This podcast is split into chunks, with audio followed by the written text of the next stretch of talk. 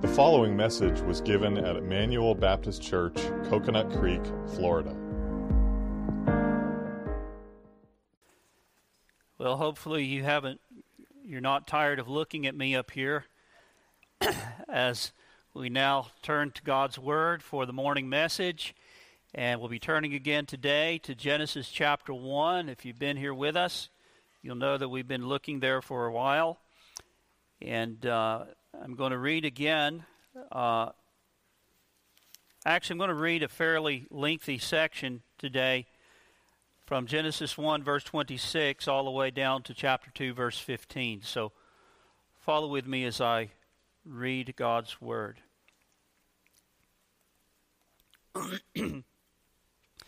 then God said, Let us make man in our image according to our likeness. Let them have dominion over the fish of the sea, over the birds of the air, and over the cattle, over all the earth, and over every creeping thing that creeps on the earth. So God created man in his own image. In the image of God, he created him. Male and female, he created them.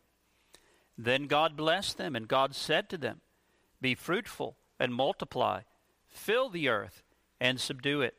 Have dominion over the fish of the sea, over the birds of the air, and over every living thing that moves on the earth. And God said, See, I have given you every herb that yields seed, which is on the face of all the earth, and every tree whose fruit yields seed, to you it shall be for food. Also to every beast of the earth, to every bird of the air, and to everything that creeps on the earth, in which there is life, I have given every green herb for food. And it was so. Then God saw everything that he had made, and indeed it was very good. So the evening and the morning were the sixth day. Thus the heavens and the earth and all the host of them were finished. And on the seventh day God ended his work which he had done, and he rested on the seventh day from all his work which he had done. Then God blessed the seventh day and sanctified it, because in it he rested from all his work which God had created and made. This is the history of the heavens and the earth when they were created in the day that the Lord God made the earth and the heavens, before any plant of the field was in the earth, and before any herb of the field had grown. For the Lord God had not caused it to rain on the earth, and there was no man to till the ground. But a mist went up from the earth and watered the whole face of the ground. And the Lord God formed man of the dust of the ground, and breathed into his nostrils the breath of life, and man became a living being. The Lord God planted a garden eastward in Eden, and there he put the man whom he had formed. And out of the ground the Lord God made every good every tree grow that is pleasant to the sight and good for food. The tree of life was also in the midst of the garden, and the tree of the knowledge of good and evil. Now a river went out of Eden to water the garden, and from there it parted and became four river heads. The name of the first one is Pishon. It is the one which skirts the whole land of Havilah, where there is gold. And the gold of that land is good. Bdellium and the onyx stone are there. The name of the second river is Gihon. It is the one which goes around the whole land of Cush. The name of the third river is Hiddekel. It is the one which goes toward the east of Assyria. The fourth river is the Euphrates. Then the Lord God took the man, put him in the Garden of Eden to tend and to keep it. Let's pray together. And now, our Father, as we come to your holy word, we ask that you would draw near to us and teach us, give us ears to hear, hearts to love, and wills to obey your word. We pray that Christ would be exalted that we would be sanctified by your truth. And we pray, Father, that all that's said will be to your honor and to your praise. And we ask it in Jesus' name. Amen.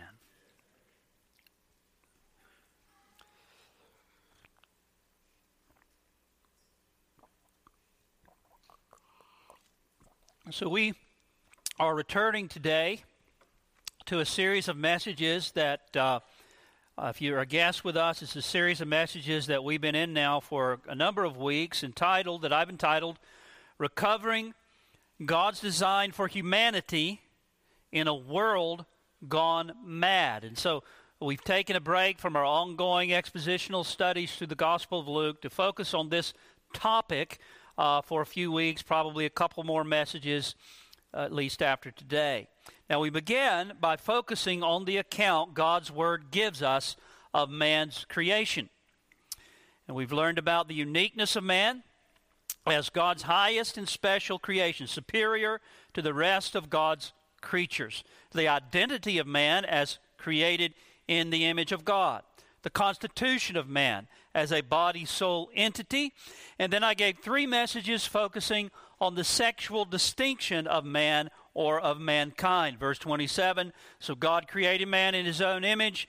In the image of God, he created him, male and female, he created them. But then last week, still under our theme of God's design for humanity, we moved uh, from a consideration of man himself, the male and the female, to take up some of the foundational purposes, relationships, and activities for which God has created us.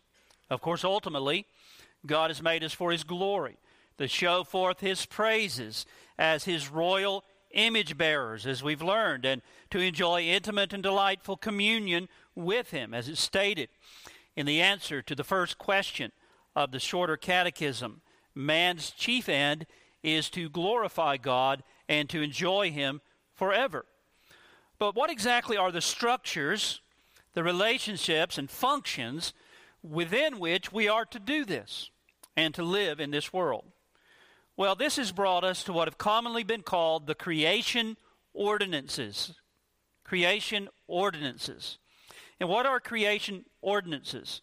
Well, we learned last week that this is language that's used to describe those directives that God gave to mankind at the very beginning. And these can be these have sometimes been summarized under four headings. There's the procreation command or uh, the procreation ordinance. Procreation speaking of sexual reproduction. You'll note at the beginning of Genesis 1:28, God said, "Be fruitful and multiply, fill the earth." This was our focus last week on the procreation ordinances. Then there's the ordinance of labor. Fill the earth and subdue it. Have dominion over the fish of the sea, over the birds of the air, and over every living thing that moves on the earth also Genesis 2:15, then the Lord took the man and put him in the garden of Eden to tend and to keep it. And this ordinance of labor will be our focus today. And then there's the Sabbath ordinance, Genesis 2 3. And God blessed the seventh day and sanctified it. That is, He set it apart as special and holy because that in it He rested from all His work which He had done. And then there's the ordinance of marriage, Genesis 2 24. Therefore, a man shall leave his father and his mother and be joined to his wife, and they shall become one flesh. And all of that was in addition to the unique probationary test prohibition given to Adam and Eve not to eat from the tree in the midst of the garden. So we have the ordinances of procreation, work, the weekly Sabbath, and marriage. And all of this was before there was ever any Abrahamic or Mosaic covenant. That is, before there was any nation of Israel. The creation ordinances are given to man as man, to man as created in the image of God, and therefore they apply to all men. And as we saw last time, whatever was ordained at creation continues to this present time. That which is creational is perpetual. We demonstrated that from references to this in the New Testament. Even though sin has entered in after the fall, those ordinances established at creation continue in force, though they have indeed, of course, been affected at certain points by the fall, as we've seen and will continue to see. But they continue as an expression of God's will for us today. So then, our focus today is on the creation ordinance of labor or work. It's commonly held, even among non believing historians, that one of the important effects of the Protestant Reformation that began in the days of Luther and Calvin was the emergence of what has since been called the Protestant work ethic. Have you ever heard that language? Someone speak of the Protestant work ethic. It's also been called the Puritan work ethic.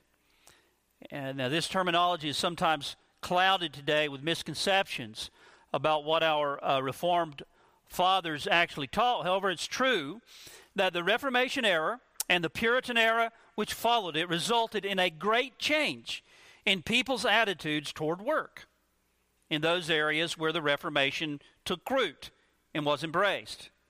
You see, for many centuries, up until that time, it was customary in the Roman Catholic Church and culture to divide types of work into two categories those of sacred work and secular work.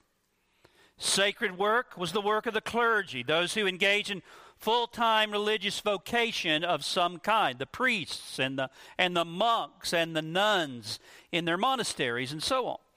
All other work was viewed as not sinful, wasn't viewed as sinful or wrong, but inferior.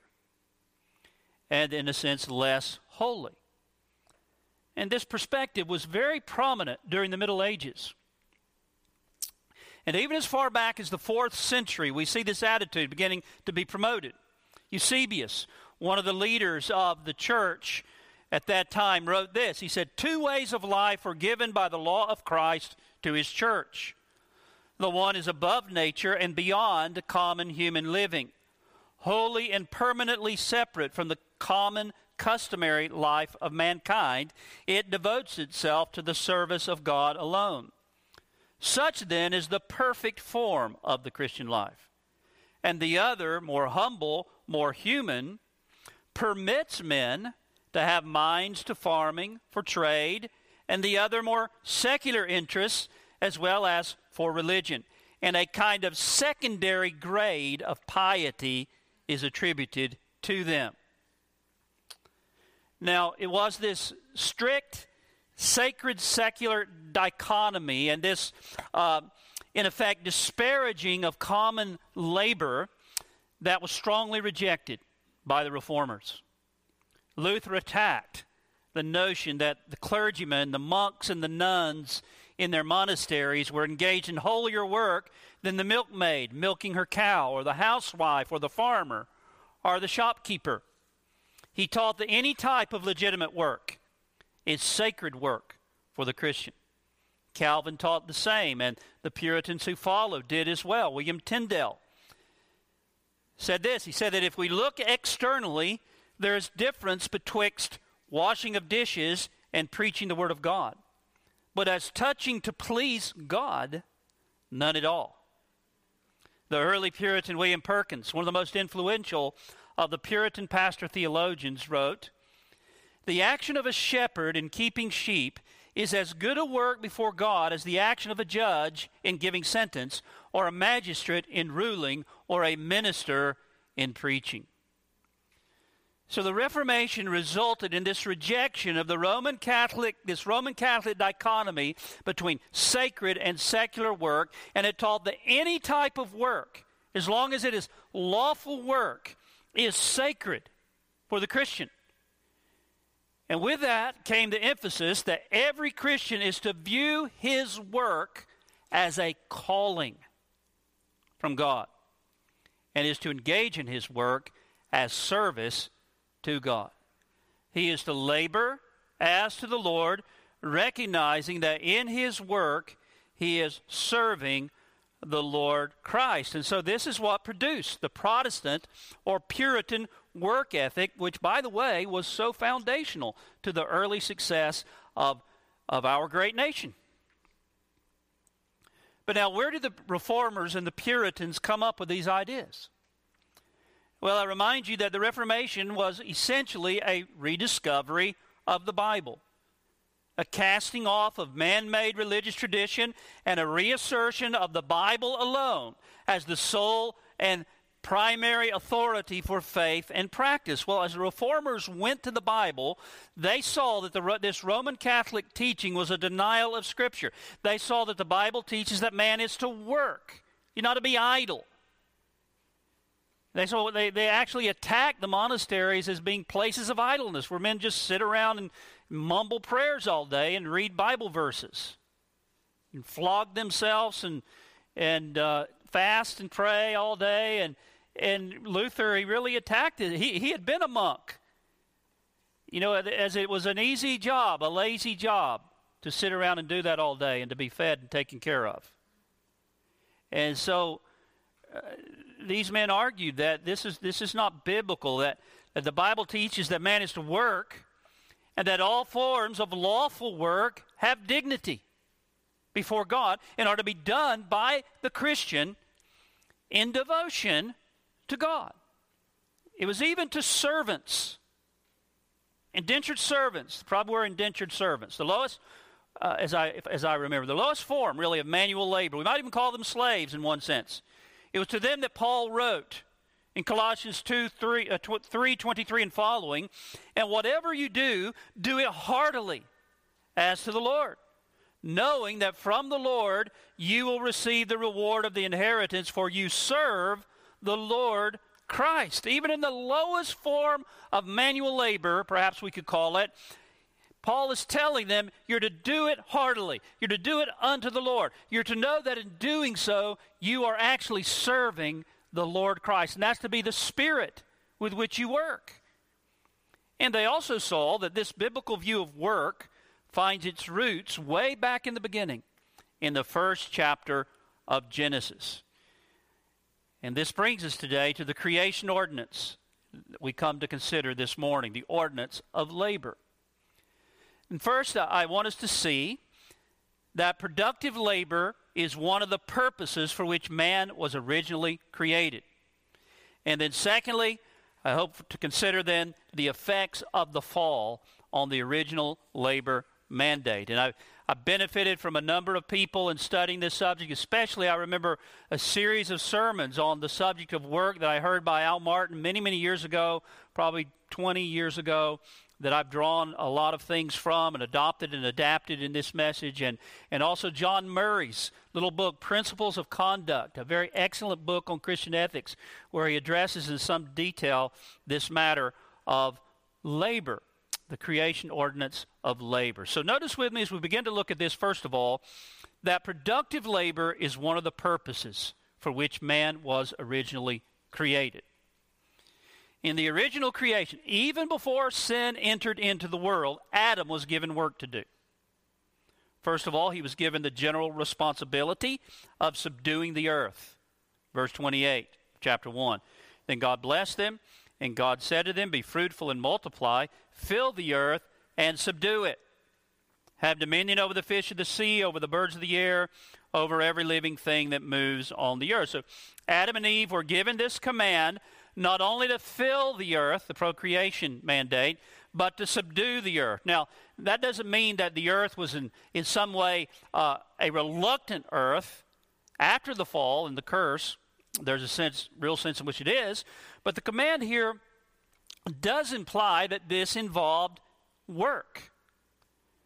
God is setting before Adam the responsibility to master and to harness the resources of the world in which God has placed him. We might include in that the discovery of the laws by which God cre- uh, uh, ordered his universe and the utilization of the world and its resources for the glory of God and the good of man. Listen to this quote from John Murray. They were told to subdue the earth and as they would discover more and more of the earth that God had made, it would mean geographical expansion as they were fruitful and multiplied and replenished the entire earth.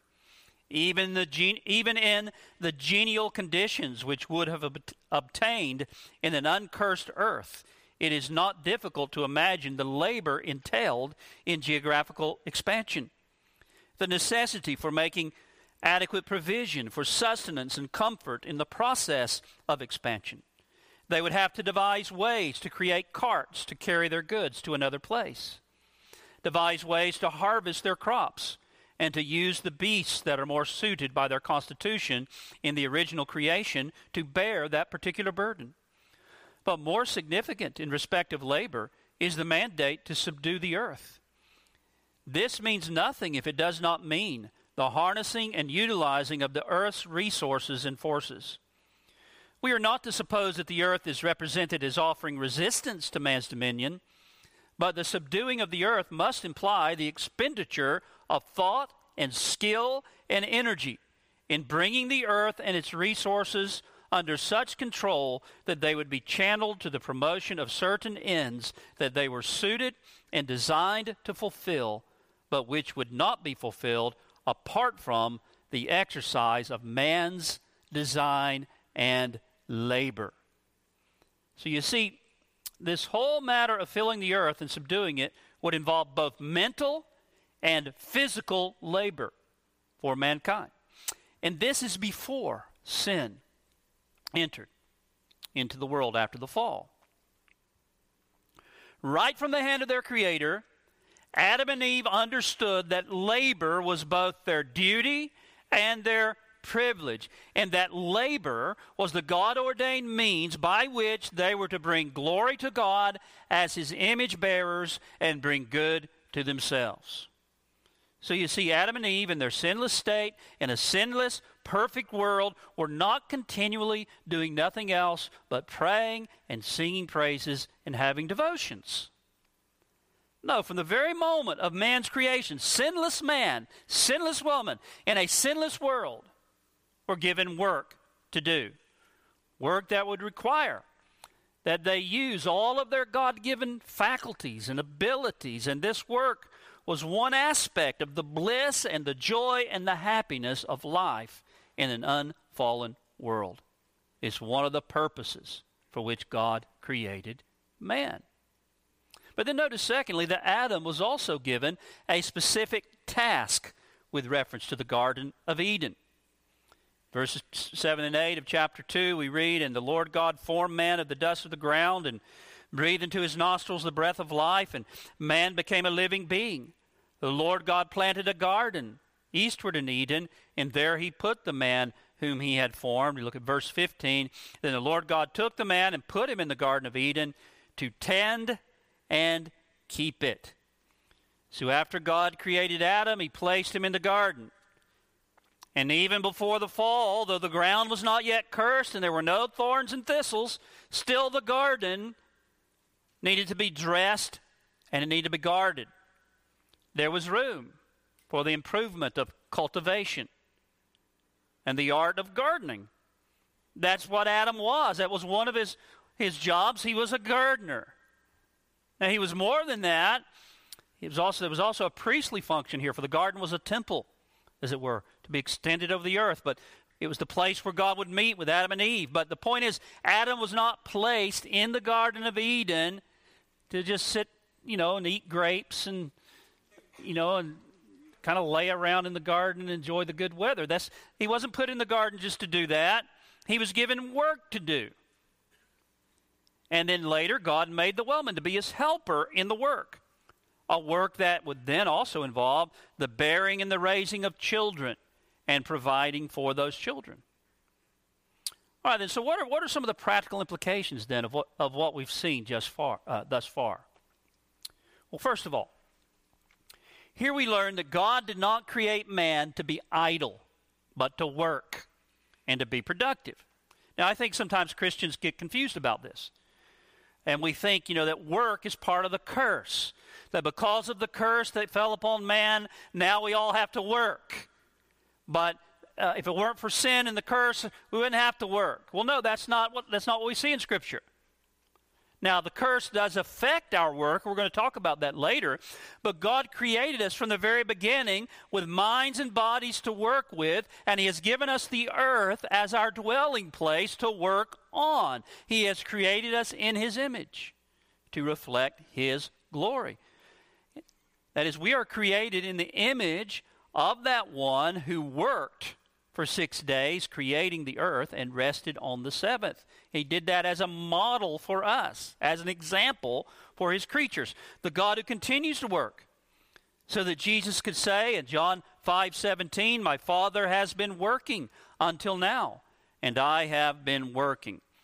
As many of you know, the common attitude in our day is that man was made for leisure and entertainment and recreation, not for work. Now, it's not that uh, entertainment and recreation are bad.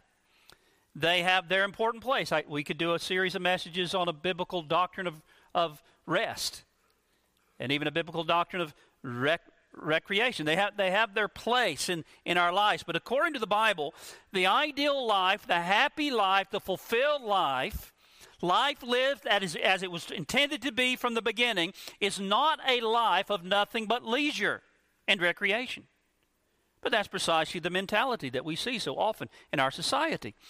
The man who is admired is the guy who's worked hard. He's, he's put away money. He's able to retire when he's 50 years old, uh, move to South Florida, you know, live on the intercoastal uh, waterway or on the beach and spend all of his time walking on the sand, picking up and collecting seashells or, or going on boat trips or maybe traveling around the world to see the world and spend the last 30 years of his life just recreating. Or maybe moving to the mountains in North Carolina or eastern Tennessee and enjoying the Smoky Mountains and, you know, just getting up in the morning and drinking coffee and then maybe, you know, looking at the news and then, you know, going on walks and and just kind of taking it easy for the ne- next 25 years of his life and just having a good time. That's the guy that, that's really made it in life. That's the American dream. That's the man who's, who's accomplished uh, the end goal. You know, it's kind of like always is is like a substitute for heaven, right? That's what some people are living for. That's that's their goal in life to get to that point where they can just kind of sit around and do nothing or do very little of any anything that's really productive in life. It's the mentality that man's highest attainment is a life of idleness dominated by entertainment and recreation and leisure. Now, again, I'm not saying Okay? I'm not saying that entertainment and, and leisure or recreation, relaxation are sinful. They have their place. As Spurgeon put it, the bow cannot always be strung or it will eventually crack. Also, I'm not saying that there's no place for retirement. As we get older, it's often necessary to slow down, to lay aside our normal full time work. It's not wrong to move to Florida. It's not wrong to move to the mountains or to wherever. But what is never right what is never right is to pursue a life of nothing but idleness and recreation that is not seeking in some way to be productive and useful. Rather than the ideal life, that kind of life is degrading to true manhood and womanhood as God created and intended intended it to be. God did not create man to be idle, but to work and to be productive. And then a second lesson we learn from this is that a holy life, a holy life, is not to be defined merely in terms of engaging in special acts of worship. Now, I've been pointing this out all along. Now, I trust we all agree that Adam, before the fall, was holy. He was a sinless, holy man. And how was this holiness lived out? Well, there are a number of ways, but it was not merely by devoting himself to prayer and Bible study. One of the ways this holy life was to be expressed and lived out was by fulfilling his vocation of subduing the earth and taking care of the garden for God's glory, and doing that was holy work that was pleasing to God. Now, again, that doesn't mean that special acts of worship, whether it be personal, private worship, or public worship, are not important. No, if you know your Bible at all, you know that they are important. They're very important, but being diligent and faithful in your work is also important. Very important. In fact, there are a few things that bring more reproach upon the name of Christ than a Christian who is very active in church, very devoted to prayer and Bible study and so on, and perhaps full of religious talk, but who at the same time is slack and lazy on the job. Remember, my dear friends, my dear brothers and sisters, a holy life is not to be defined merely in terms of passing out tracts at the beach or attending Bible studies, special acts of religious worship. A large part of living a holy, God honoring life is to be faithful and diligent in your work. whether it be in the home, in the factory, in the office, or wherever God has placed you. So we've seen that productive labor is one of the purposes for which man was created. But now I want us to consider, secondly, the effects of the fall on the original labor mandate. The effects of the fall. What effect did the entrance of sin have when it comes to work? Well, let me make several observations. First of all, before we go any further, let's be clear that the fall did not cancel out the ordinance of labor. All right? After the fall, man is still to work. Adam still worked after the fall.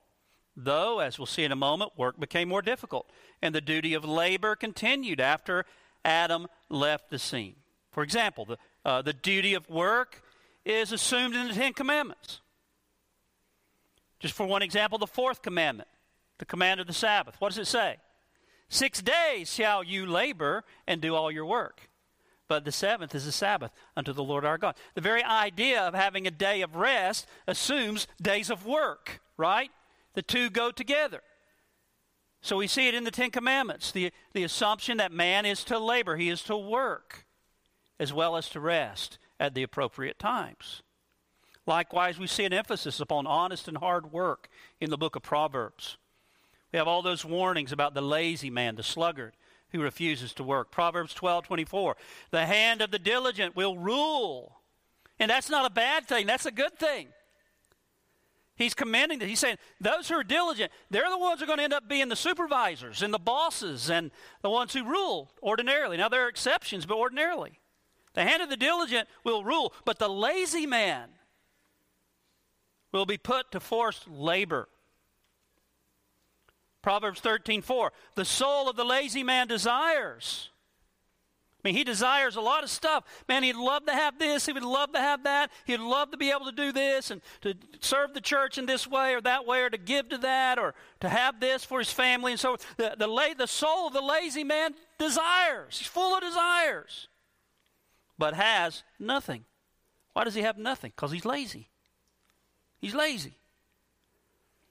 Proverbs 20, verse 4 The lazy man will not plow because of the winter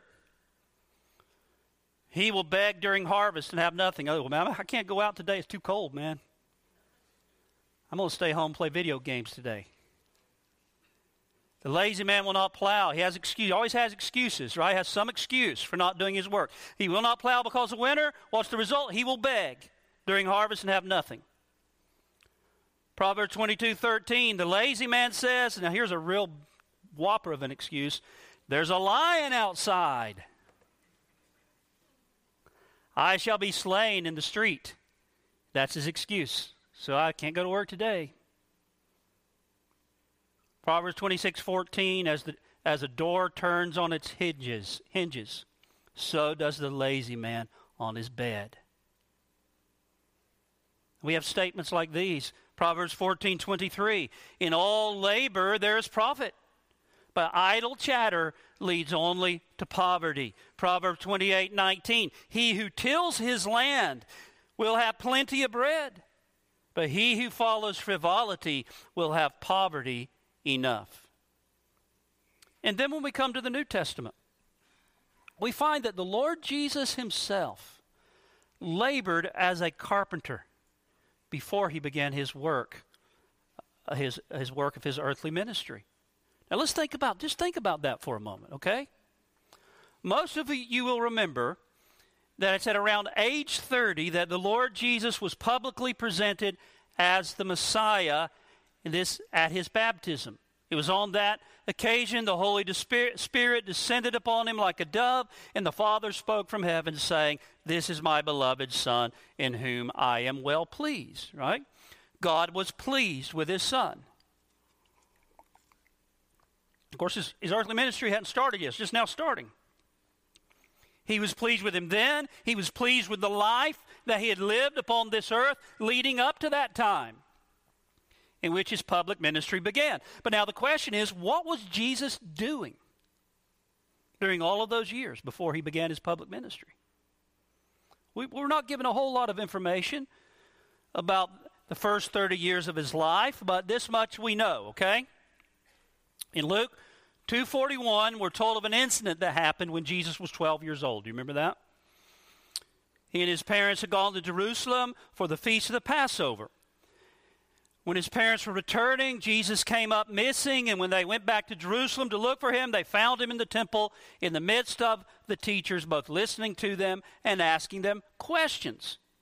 Well, probably this is something that was a pattern. Throughout the years, he, his family would go to Jerusalem for the Passover. So during those years, he was, he was going to these feasts with his parents whenever there would be the, the, the yearly feasts. Luke 2.41 tells us that his parents went to Jerusalem every year at that time. So we know that much about his early years. Along with that, it's, it's, it's strongly implied in Luke 4.16 that every Sabbath, except when he was at the, at the feast in Jerusalem, Jesus attended the local synagogue in his hometown of Nazareth. For we read in Luke 4:16, he came to Nazareth where he had brought up where he had been brought up, and as his custom was, he went into the synagogue on the Sabbath day. So, between age 12 and age 30, he's going to the appointed feast in Jerusalem with his family when those happened. And every Sabbath day, he attended the local synagogue where there was the public reading and exposition of the scriptures. But what was he doing with the rest of his time during those years? Does the Bible tell us? Yeah, it does. Listen as I read to you now from Mark 6, 1 to 3. Then he went out from there and came to his own country, and his disciples followed him. And when the Sabbath had come, he began to teach in the synagogue, and many hearing him were astonished, saying, Where did this man get these things? And what wisdom is this which is given to him, that such mighty works are performed by his hands? Is this not the carpenter, the son of Mary, and brother of James, Joseph, Judas, and Simon? And are not his sisters here with us? So they were offended at him. So what's he been doing then those years from his youth to age 30? Well, our Lord had been given, giving himself to the labors of a carpenter. Indeed, he, he was so fully identified among those who knew him with the labors of the carpenter shop, and he had so fully acquired the skills of that trade and employed himself in that trade that this became an occasion of offense and stumbling to the people in his hometown. I mean, when they heard this amazing wisdom coming from his lips, and they heard all of these reports of all the great signs and wonders that accompanied his ministry, they couldn't figure it out. They said, in effect, wait a minute, that doesn't make sense. Isn't this the carpenter? That's how we've always known him, the carpenter. I mean, this is the guy that we used to see down there at the carpenter shop, sweating with sawdust all over his forearms and sawdust in his beard for years. He's the guy we used to take our tables to uh, and our chairs to get them repaired and to get them fixed. Isn't this the guy? Isn't this the carpenter laboring down there in the carpenter shop? That's how they knew him. That's how they thought of him. So then, when the voice of the Father was heard, speaking from heaven at the outset of his public ministry, This is my beloved Son, in whom I am well pleased. With what about Jesus? was the Father well pleased? Not at that point with his miracles, because he hadn't performed any miracles yet. Not with his preaching, for there's no record or indication that he had done any preaching or teaching yet. No, at this point in his life, it was none of these things. When the Father said, This is my beloved Son, in whom I am well pleased, that included his faithfulness to go to the synagogue every Sabbath, to sit under the ministry of the word, to study the scriptures. It included those trips to the feasts in Jerusalem in obedience to the Levitical laws, where unlike most of the Jews of that day, we know that Jesus was, would not have been content with a mere external form, but he gave himself heart, his life and heart and soul to the worship of his Father.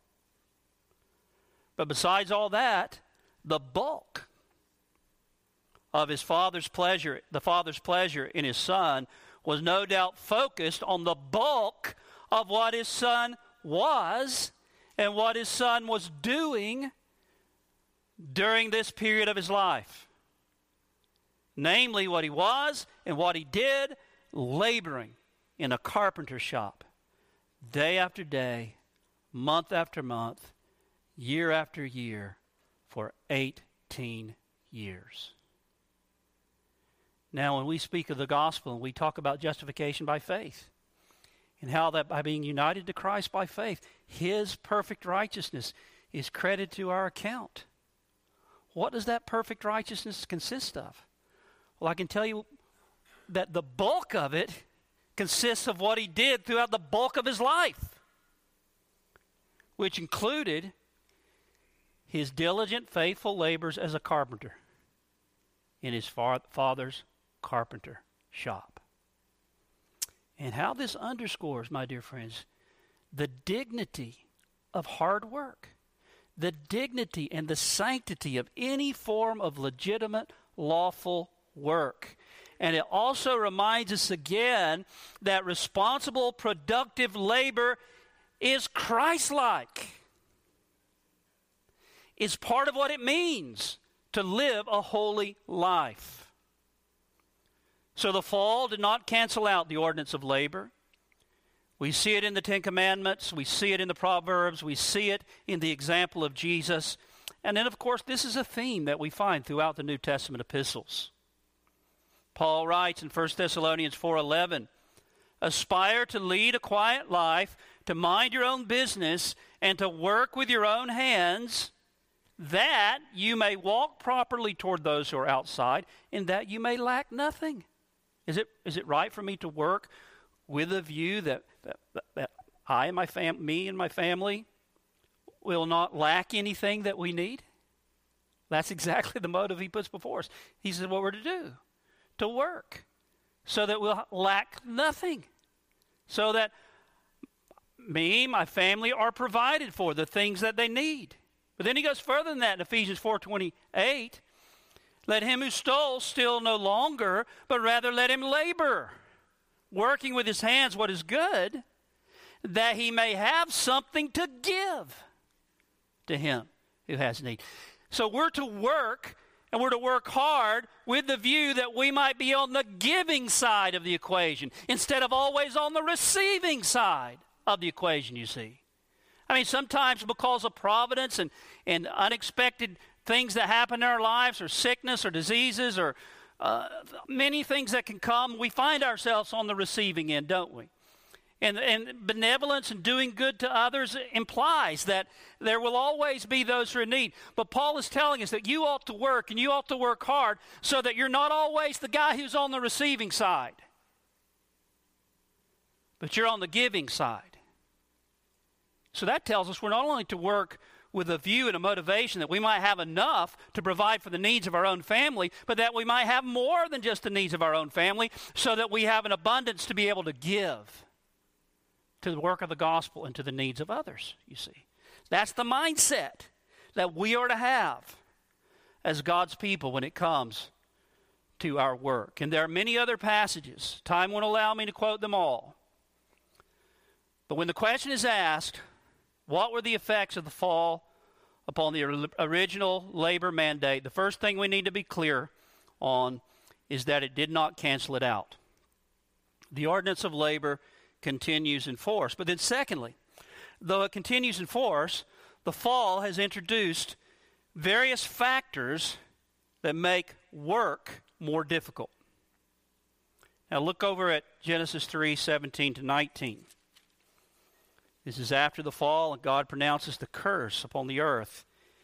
He says in verse 17, Then to Adam he said, Because you have heeded the voice of your wife, and have eaten from the tree of which I commanded you, saying, You shall not eat of it, cursed is the ground for your sake, and toil you shall eat of it all the days of your life, both thorns and thistles it shall bring forth for you, and you shall eat the herb of the field. In the sweat of your face you shall eat bread, till you return to the ground for out of it you were taken, for dust you are, and to dust you shall return. Now, notice again, God did not change the original commandment to work, to replenish the earth and to subdue it. Adam is still to work, but now there are these new factors that have entered in that were not there before the fall. In verse 17, God said, Because you have heeded the voice of your wife and have eaten from the tree, cursed is the ground for your second toil you shall eat of. And that word translated toil is a word that carries with it the idea of pain, hardship. It can be translated painful toil. The old King James has sorrow. In sorrow or painful toil you shall eat of it all the days of your life. Then he goes on to speak of thorns and thistles and the difficulties man would encounter in his labors. Now, before the fall, obedience to the command to subdue the earth and to cultivate the garden and to keep it would have been pure delight. There was nothing of pain and sorrow, even in the most intense labor, fulfilling the mandate God had given. There was none of the weariness in the work or the indisposition of the heart to the work that produces sorrow and pain and a longing for release from the task. Labor was pure delight. That's what Adam would have, con- would have had, would have continued to have. That's what the entire race would have known had sin never entered in. But now, though the original mandate to labor is still in place, obedience to this command is mingled with pain and difficulties that are rooted in the cursing of the earth. And also in the indisposition of man's heart produced by sin. And what can we learn from this? Well, first of all, this tells us that the difficulties we encounter in our work should be a humbling reminder to us of our fallen state in the fallen state of the world around us. Notice that those difficulties that have entered in are basically three, three categories. One is bodily, one is inward, and one is outward. When it comes to our bodies, there's the simple matter of weariness and bodily weakness. Because of the effects of the curse, our bodies are subject to limitations and pains that Adam's was not, which only increase with the passing of years. You may love your work, you may be diligent and devoted to it, and wish you could be more productive than you are and keep doing it at the same level of efficiency for unlimited years, but we can't.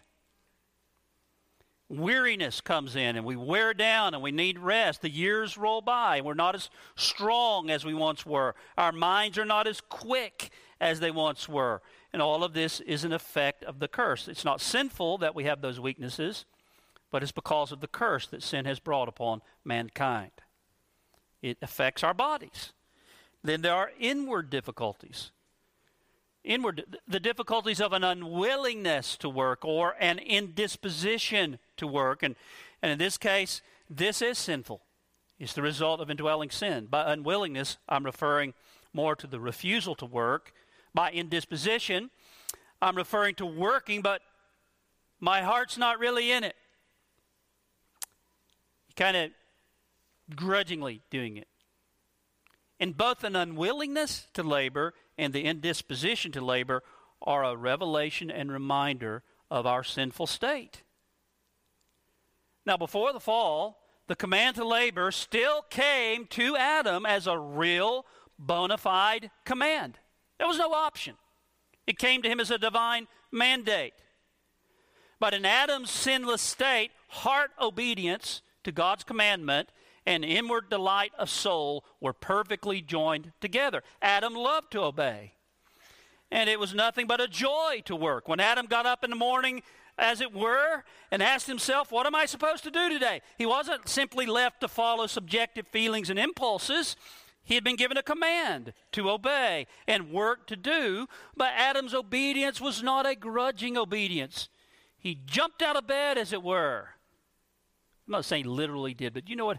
He jumped out of bed, as it were, and he said, Praise God. What, what a joy to go to work today. In other words, God's commandment and inward delight were perfectly joined together. But you see, the entrance of sin into the human heart has changed that. That's why, in some cases, there's an absolute unwillingness to obey the command to work, children. You ever aware of that? In many other cases, there's an indisposition and only a grudging obedience. Part of the problem is sin in the human heart.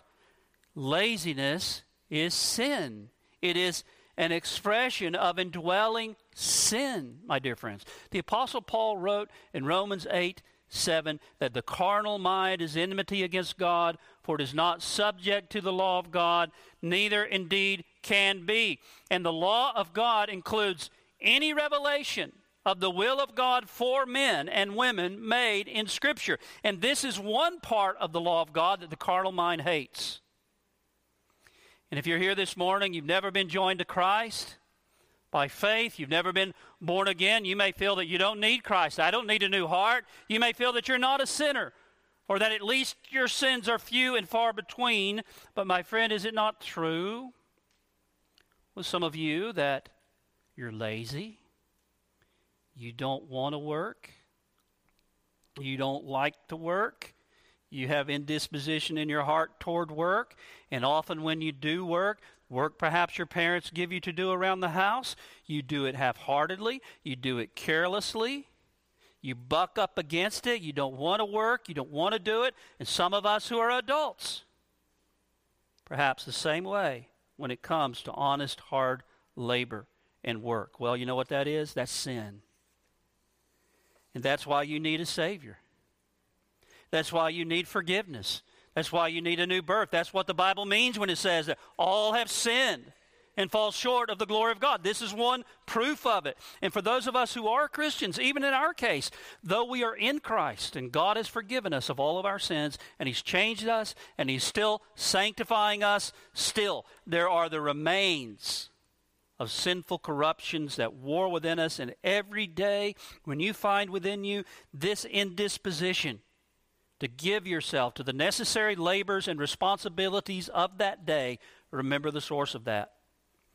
It's the remainders of indwelling sin. And by God's grace, we have to fight against it just as we would in any other stirrings of sin within our hearts. It should humble us and it should drive us to continually seek grace from the Lord Jesus to overcome and to mortify that indisposition and to give ourselves to our work with joy and gladness. Now, that's not to say that it's a sin to be tired, to need a break, or that we are to work and do nothing but work every minute of every day, of every week, of every year. No, again, rest and recreation have a very important place in the, in the cycle of our lives. And there is the weariness that comes from living in these frail bodies subject to weakness and decay, but we must resist and fight the tendency to be lazy. And the tendency to neglect the work God in His providence has called us to in His proper time and manner. And it doesn't matter what kind of work it is. Listen, you can flip burgers in McDonald's for the glory of God. And, and strive to be the best burger flipper McDonald's ever had because you're doing it unto the Lord. And it's as you work like that, you know what happens? People begin to notice it, especially in this culture that we live in. Some of you that are out there in the workplace, you know what it's like to find an, an, a person who actually comes to work with a joy and a zeal for their work, who really works hard, who can really be counted on to do what they're supposed to do. That's a rare thing to find. And Christians, this is one way we can tremendously affect the culture that we live in. It's by being the kind of people that can be counted on at work. And people see the difference in our lives. And we can say, you know why it's that way? It's because I love Jesus and He saved me. And I'm seeking to do it unto the Lord, you see. There are outward difficulties as well. Cursed is the ground, he says, the earth itself, thorns and thistles it shall bring forth for you. And I agree with Calvin that that's just like a, it's one, it's just a summary example that represents all of the kinds of difficulties we encounter in this present life that bring disappointment and frustration in our labors, even when we're seeking to fulfill our responsibilities. And by the grace of God, we're doing so with some measure of a right heart attitude. Even when that's the case, we still experience disappointment in our labors, such as Adam would have never known before the fall because of the curse. His sin is brought upon the earth. That has resulted in a measure of disorderliness and corruption and in the world, its environment, even at its best. And God says that that will be the case until our bodies return to the dust unless Christ returns in our lifetime. And therefore, when we experience those frustrations and those difficulties, when we've worked hard and and everything didn't turn out right. Something happened in the market, or you know, it, you planted your garden. This happened to me many times. I finally just gave, almost gave up on planting gardens. You planted your garden, and the raccoons ate all your corn, or the deer got in and nipped off all of your green beans before they actually produced. And that's just, I just use that as an illustration of all kinds of frustrations and difficulties we find in our work, right? Because of this sin cursed world that we live in. But when that happens, it's a reminder. Let it be a reminder. Let it humble us and remind us of the evil of sin and our own fallen condition, the fallen state of the sin cursed world in which we live. But not only should these things humble us, but one other thing with this, I, I'm, I'm closing, okay? They should also fill us with earnest longings for the consummation of our redemption at the second coming of Christ. Why? Because when Christ returns, all of the effects of the curse will be removed. There will be no more weakness, no more weariness. There'll be no more remaining sin in your heart if you're a Christian, and the earth will be renewed and renovated, and with sinless hearts and in a perfect environment, what will we do? Play harps floating on clouds. No.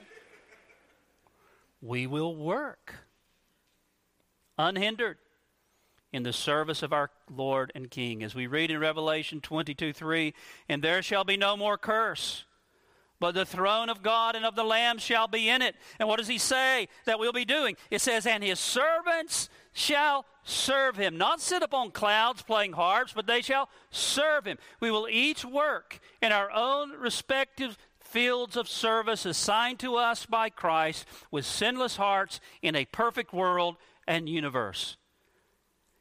Children, let me just remind you the preacher's gone on kind of long this morning, but I just want to remind you the final state will not be an unending worship service in which the preacher will never shut up. Okay? In which you just have to sit there quiet for hours and all we do is sing hymns. That's not what the final. Now, special acts of worship will certainly be one of the employments of the world to come. One of the most delightful aspects of it. We will, we will sing praises together to the Lord and we will worship Him, but we will also work with sinless hearts and be productive, ruling and reigning with Christ, serving our King in a perfect and sinless universe as man was created to do from the beginning. This is our great hope that we have in Jesus Christ. And so remember that in all the difficulties of your work, there's a day coming when it won't be that way anymore. And if you're not a Christian, you ought to long for that. I hope that makes you jealous to be a Christian. And you can be a Christian.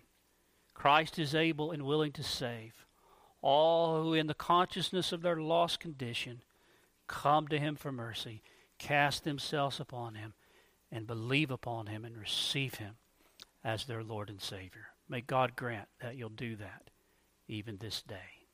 Let's pray together.